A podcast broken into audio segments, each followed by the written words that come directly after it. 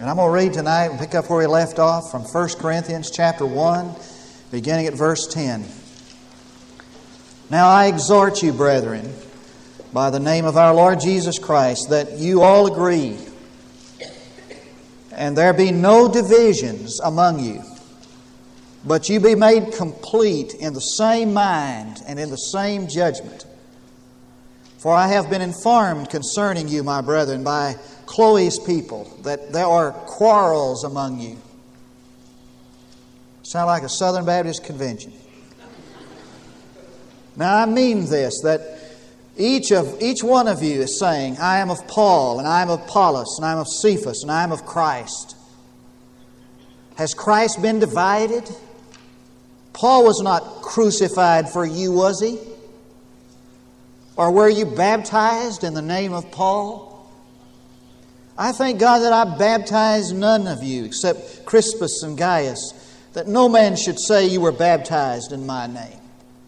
Now, I did baptize also the household of Stephanas. Beyond that, I do not know whether I baptized anybody else or not. Isn't that amazing? He'd say that.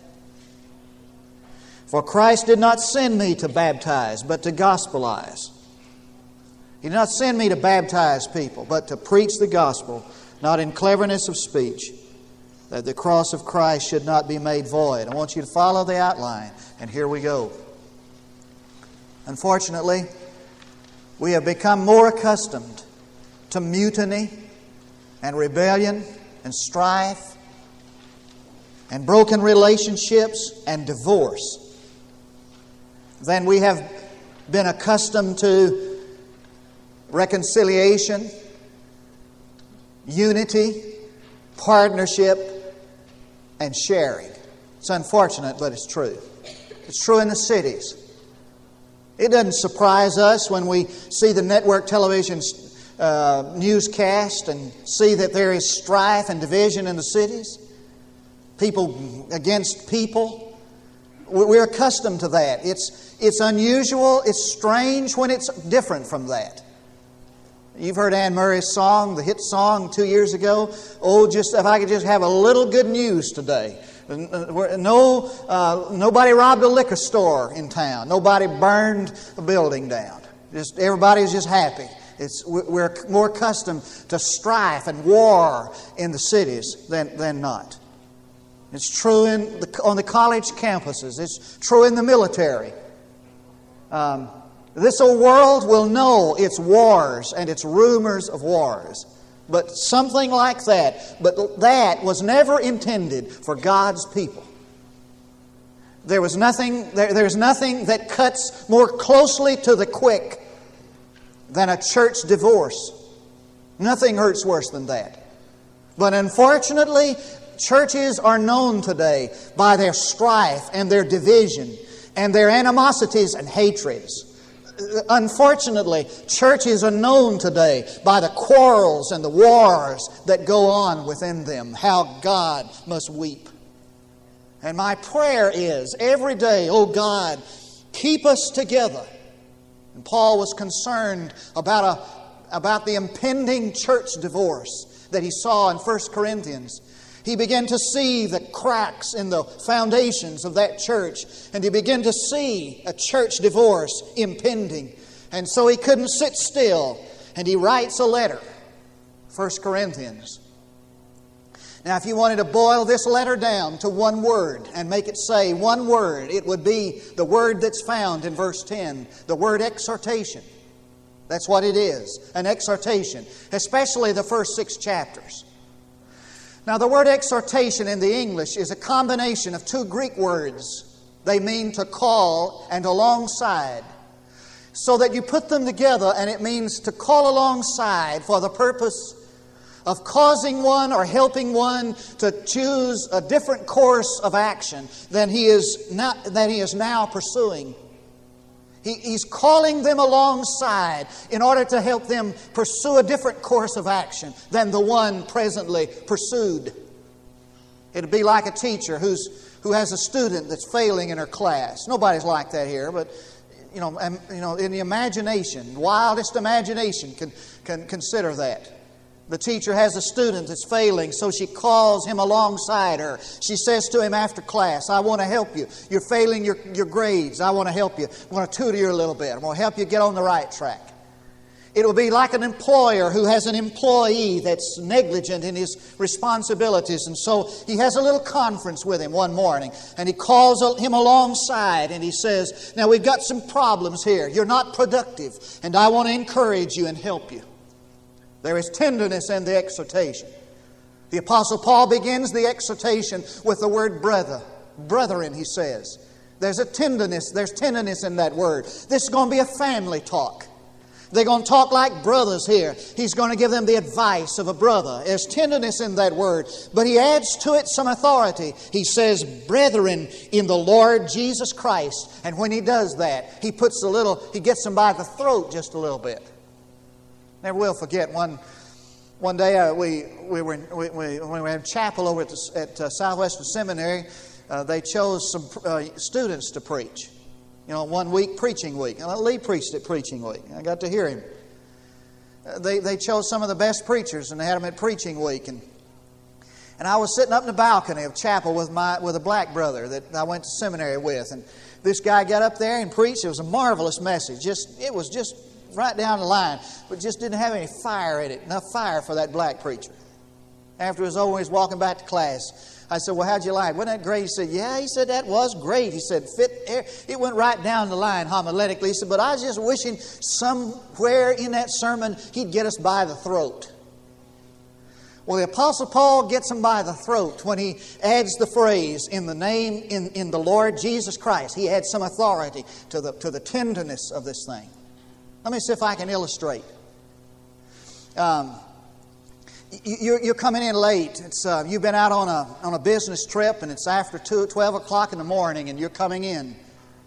And you drive into Durant and the streets are vacant and empty and dark and you're headed home. Come to that stop sign about two blocks from your house. As you approach that stop sign, you look in all both ways, not a soul in town. So you just kind of slow down, go right through that stop sign, and just as you do, you notice somebody comes around the corner, and lights are on, and they just kind of follow you. They follow you a couple of blocks, and, and, and you don't really, you know, can't tell who it is, but as you pull in your driveway, this car pulls up, just a, uh, you know, just a car like yours. Guy gets out, plain clothes. He says, "Hey, friend." You know, it's friendly enough. There's some tenderness in that. Says, hey, friend, how you doing? Beautiful night, isn't it? Coming in late, I guess. Been on a business trip, yes. And you know, you're thinking, here's an old buddy said, I want to talk to you about that stop sign you ran a while ago. Well, okay, let's talk about it. Well, I want to talk to you in the name of the police department, you know, Durant, America. And all of a sudden, this tenderness and this interest and this concern has added to it some authority. Now, when you read 1 Corinthians chapter 1, the Apostle Paul is going to talk like family. This is a family talk. And I want to join him in that family talk, but I want to name the name of the Lord Jesus and put some authority to it. Now, the exhortation to is, can be found, can, can be labeled in, in two, uh, two ways. There's a twofold exhortation. It is both negative and it is positive. The negative exhortation is this that there be no divisions among you. That's the negative. Now, the word division is a key word. It's the word where we get our word schism. It means to rend or to tear, to rip. It's used in the 27th chapter of Matthew's Gospel, verse 51, when it talks about the veil of the temple. And it says it was torn in two from top to bottom, it was ripped in two. Now, the Apostle Paul, in the exhortation, by the authority of the Lord Jesus, says, I see some tears in this fellowship. It's torn apart. It's ripped in two. This church is experiencing, he's saying to the Corinthians, that rending, that schism, that tear. Now, the positive exhortation is this that you all be agreed and complete in one mind, in the same mind. That is, that you have the right attitude. When, when he says in the, in the same mind, he's talking about an attitudinal thing. You see, every action is the product of thoughts. Every action is the product of an attitude or a mindset. And so he begins where he ought to begin. He's talking about a right kind of attitude in the thought process Actions are the product of the thought process, of the thought process, the brain. And he says you need to be complete in the same mind. In the same mind. Now, the word complete is a healing word. Now, watch this. It's a word that is used in the New Testament for the mending of the nets. Now, in the attitude that you're to have in the church, there, there should be this healing among you, like the mending of nets. It is used in the New Testament for the setting of a bone where the, where the physician would get the person and he'd very gently and tenderly he'd set the bone so that the arm could be useful again. In the attitude of this church, he's saying, there needs to be that kind of healing mindset where you get with one another and you, you set the bones so that the life of the body can be productive but it is used in the Old Testament for the adjustment of an instrument. Now, I think there's a way to illustrate that. I want you to turn with me to the book of Judges. Let's do it right now. Don't punch your wife and say, "Turn there, honey," and I'll um, I'll take a trip up Daydream uh, down Daydream Gulch here while you're turning in. Everybody turns to the book of Judges, last chapter. Now, now, the book of Judges is Joshua, Judges, Ruth, etc. It comes after the Pentateuch, first five books of the Bible. It's easy to find over in the Old Testament. While you're turning, let me set the background of this book. Before the kings, God used men to lead his people. He worked through men called judges. Are you with me? Shake your head like this. That's right.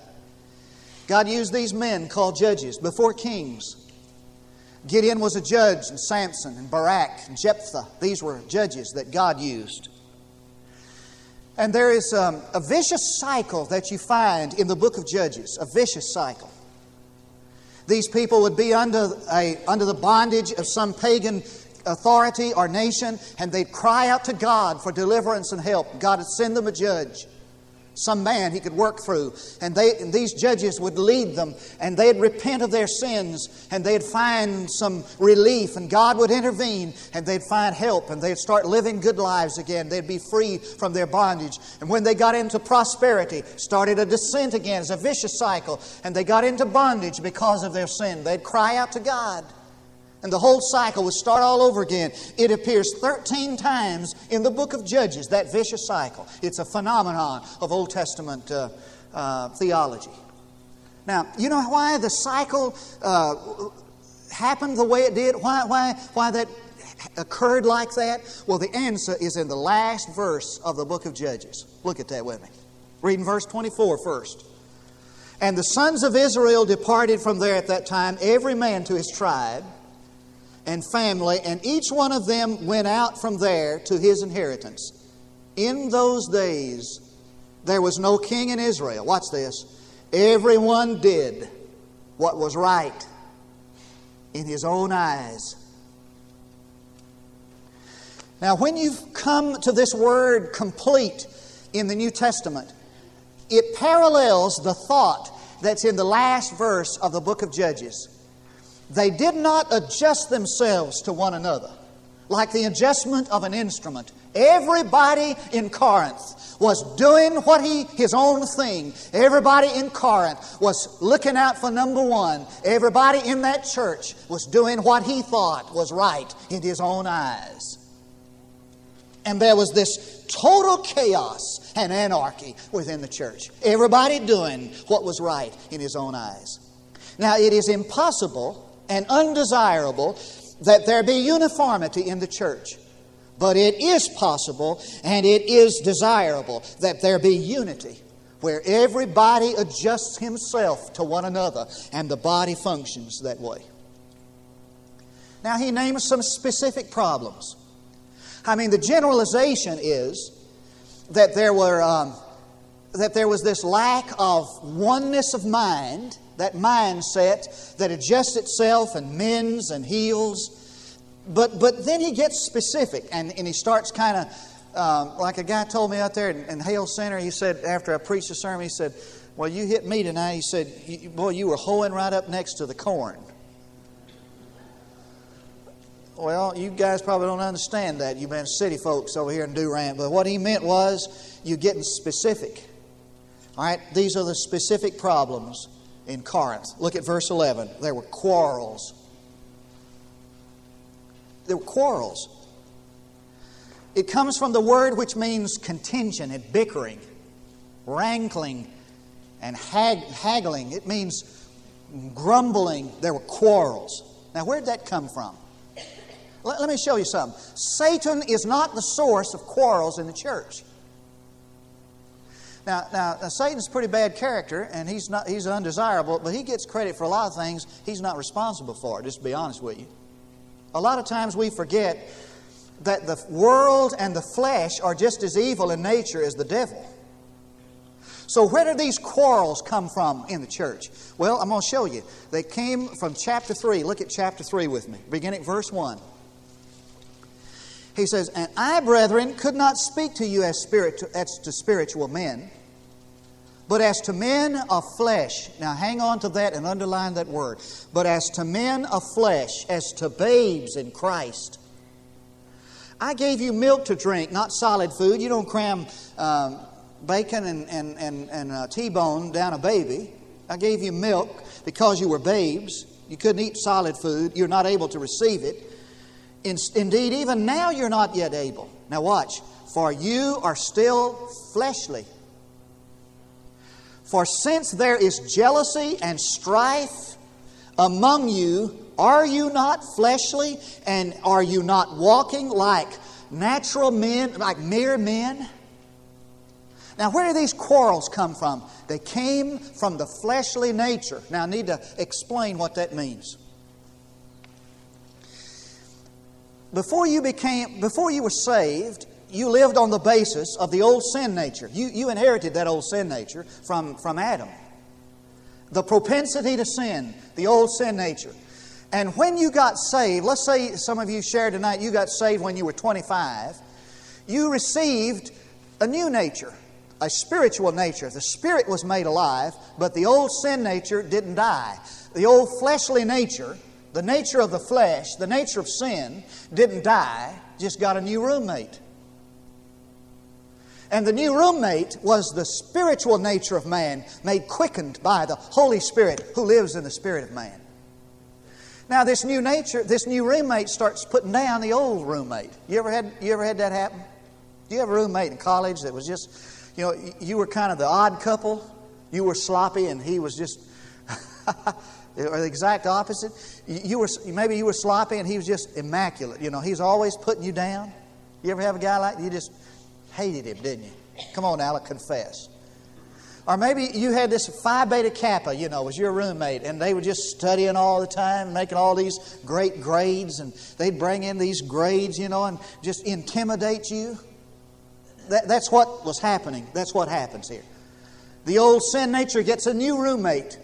And this new roommate is the spiritual nature, and the spiritual nature begins to put down the old nature. And there is, watch this, there is this war that takes place all the time. That's why you're torn apart all the time between the flesh and the spirit.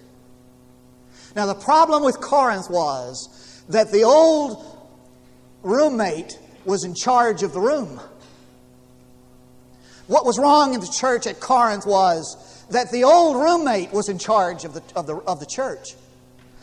And, and, the Apostle Paul says, now when that happens, you're going to have quarrels among you. But because people are not living on the basis of the Holy Spirit, they're living on the basis of the old sin nature. If you've got quarrels in your family, if you've got quarrels in the church, just mark it down. It comes because you're living in the flesh.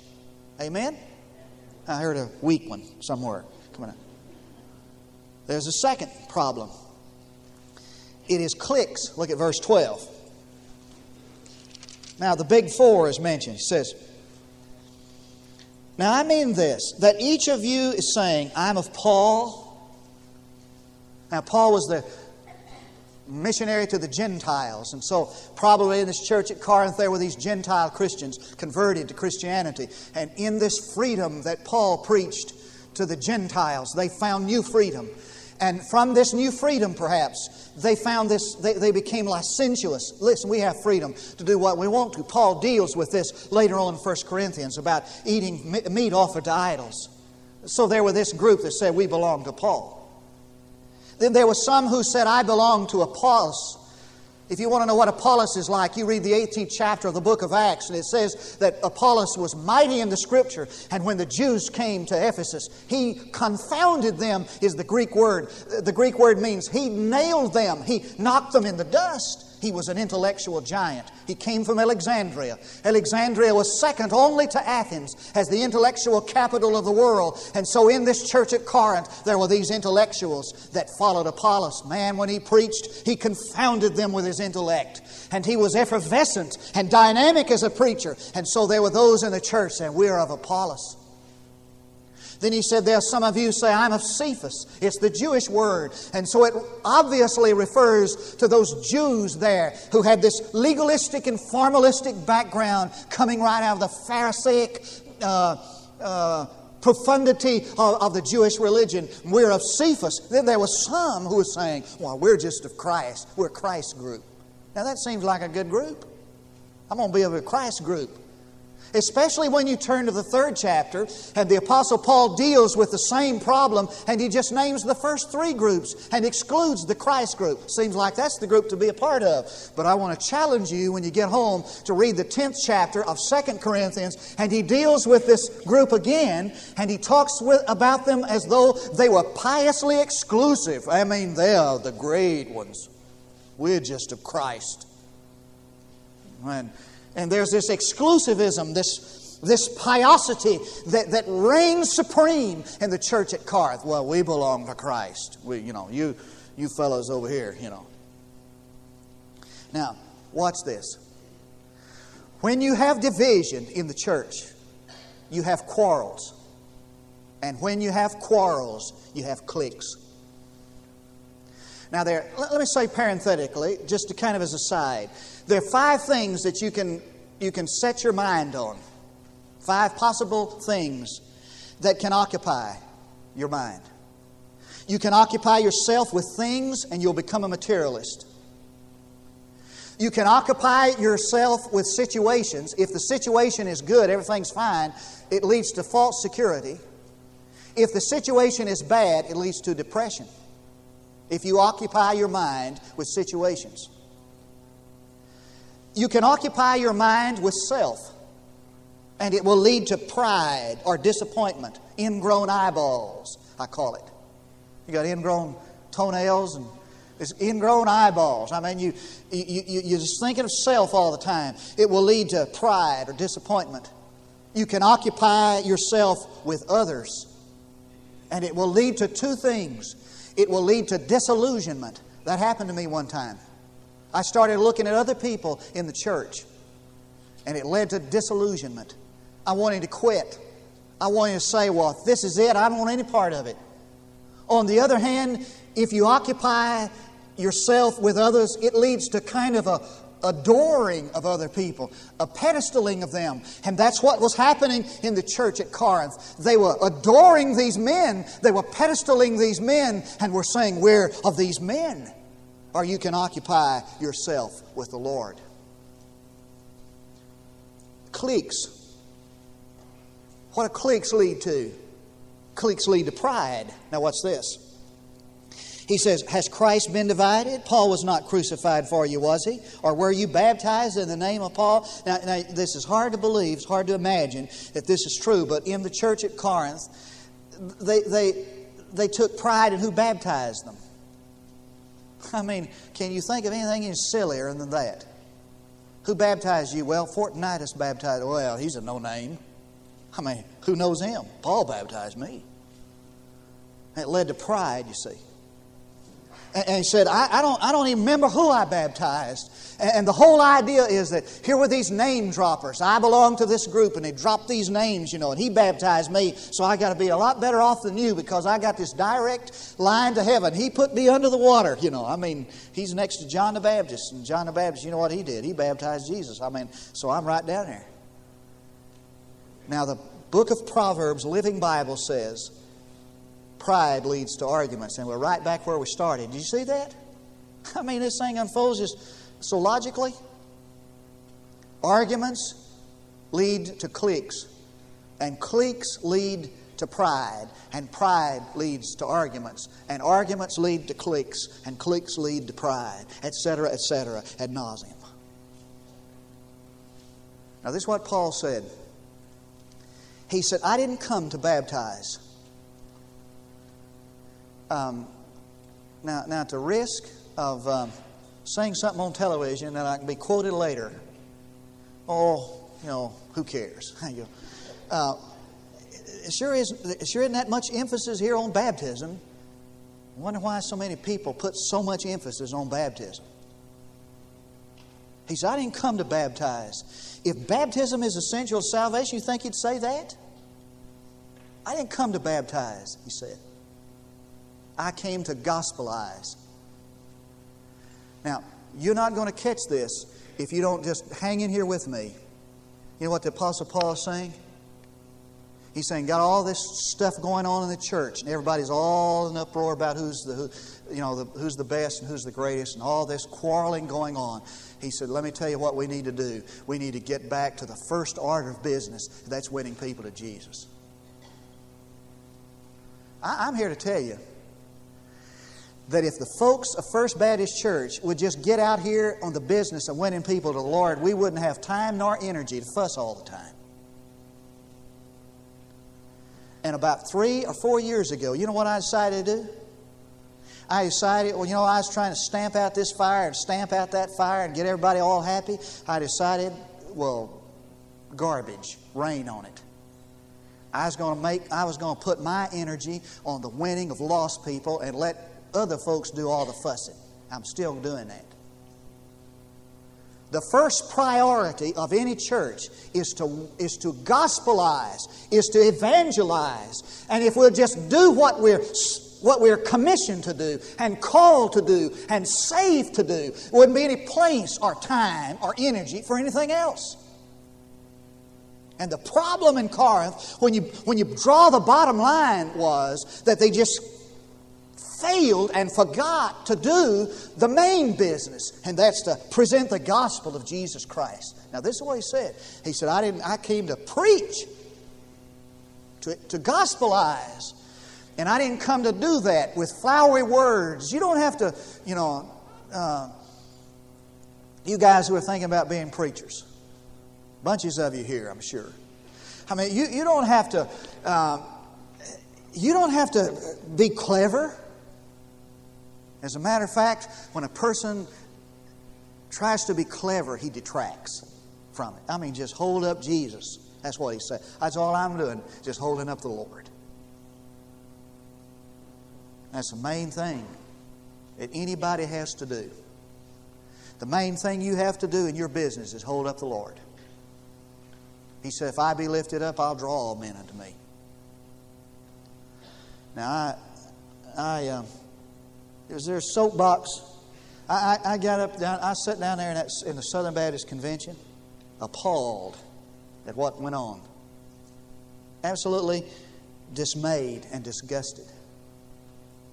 And I thought, what a waste of time that we spend all of our time, all this print. We, we sent out these, I just get these volumes of stuff that come to my desk, just hundreds and hundreds of pieces of material about you know who's who's liter- liberal and who's who's inerrant and who's all this. I thought, what a waste of time and money when the world is going to hell. We're down there by the by forty thousand strong, arguing it with one another, getting up and screaming at one another. It's amazing that the only time we had that many people together as Southern Baptists was a, so we could get out there and fight with one another. It's a disgrace. What we need to do is just get on with the main business, the apostle said, of gospelizing the world. Are you doing it? Now, I see three applications. The first application is this you divide a church when you multiply disharmony, disunity, and pride. You divide a church. You want to know how to divide a church? You just multiply disharmony, disunity, and pride. Second application. You subtract, I get this in verse 17, you subtract from the message when you add a display of the flesh. You subtract from the message when you add a display of the flesh. Three. I like this one. You exalt Christ when you lift up the cross and become obscure in its shadow. You exalt Christ when you lift up the cross and become obscure in its shadow. You know what the world longs to hear? That Jesus Christ came and died for our sin. Remember the first time you ever heard that?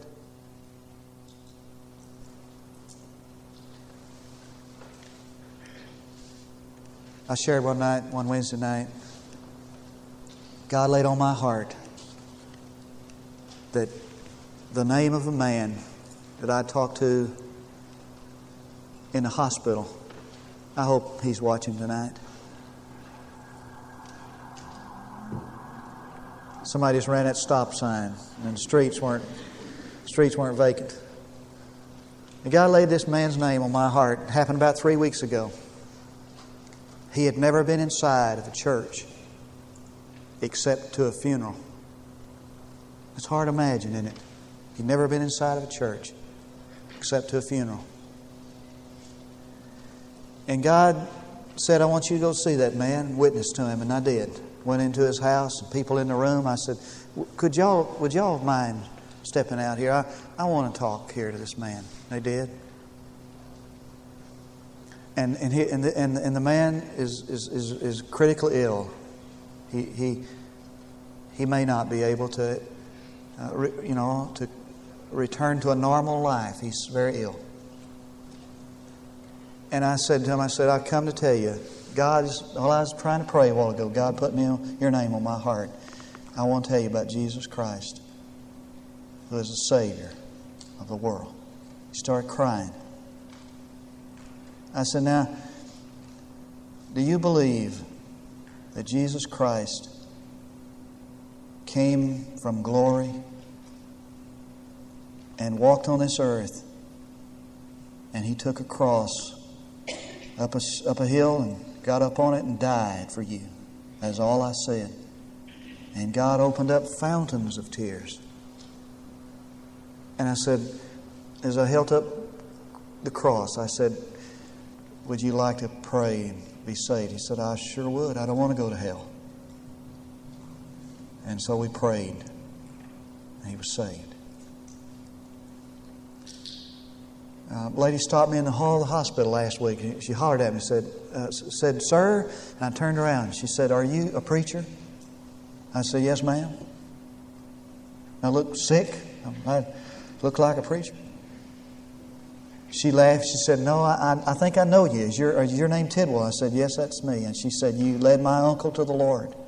She called his name. She said, I want to tell you about the miracle that's happened in his life. She said, I don't know what caused you to go into his room the first time, but I know that a miracle has happened in him. It seems to me that what this dying world needs is for the church to quit fussing and start holding up the cross and become obscure in its shadow. Let's pray together. Lord, we just want to talk like family tonight. We want to be like brothers, and yet there's that authority of your word. Lord, if there's if this message, if this word that's from your word is applicable, relevant, germane to any of us. I pray that you'll use it like a sword, two edged, to divide asunder both soul and spirit, thought and intent, joint and marrow. Devastate us, Lord, with your convicting power about the sin of commission and omission that pervades and prevades and invades every church. And help us in absolution of repentance to be before God like fresh, mature grain before the scythe, bowed before the sovereignty of God in repentance, in sorrow, in confession, to the point that our lives begin to take on the reflection of Jesus Christ. May it begin in this pulpit and in this pew and from those who hear by television until the anointing of God can come upon His church and revival can begin. Because I pray in the precious name of Jesus, as I exalt His name, and for His sake, amen. Three invitations. The first invitation is for unbelieving men and women, lost people, children, who by faith will claim salvation's plan, gift, eternal life. For by grace are you saved through faith, and that not of yourself. It is the gift of God, not of works, lest any man should boast. For the wages of sin are death, but the free gift of God is eternal life through Jesus Christ our Lord. Through Jesus Christ our Lord. Have you ever trusted Jesus and Jesus alone in trustful surrender tonight? We invite you to do that. Second invitation is for those of us who are a part of the body of Christ, who are who are negligent and and to fail in the first job, the first task. We've been good doing other things, but not in gospelizing. Like a public repentance of that sin of omission and a vow to God. Or to join the church, third invitation, to place your life in the fellowship of the believing group called First Baptist of Durant. Well, let's sing one stanza or two, so we're going to hurry. We're going to wait on you. I believe if God's going to get you to do it, you'd already decided to do it right by now. So it won't take long while we stand and sing and come.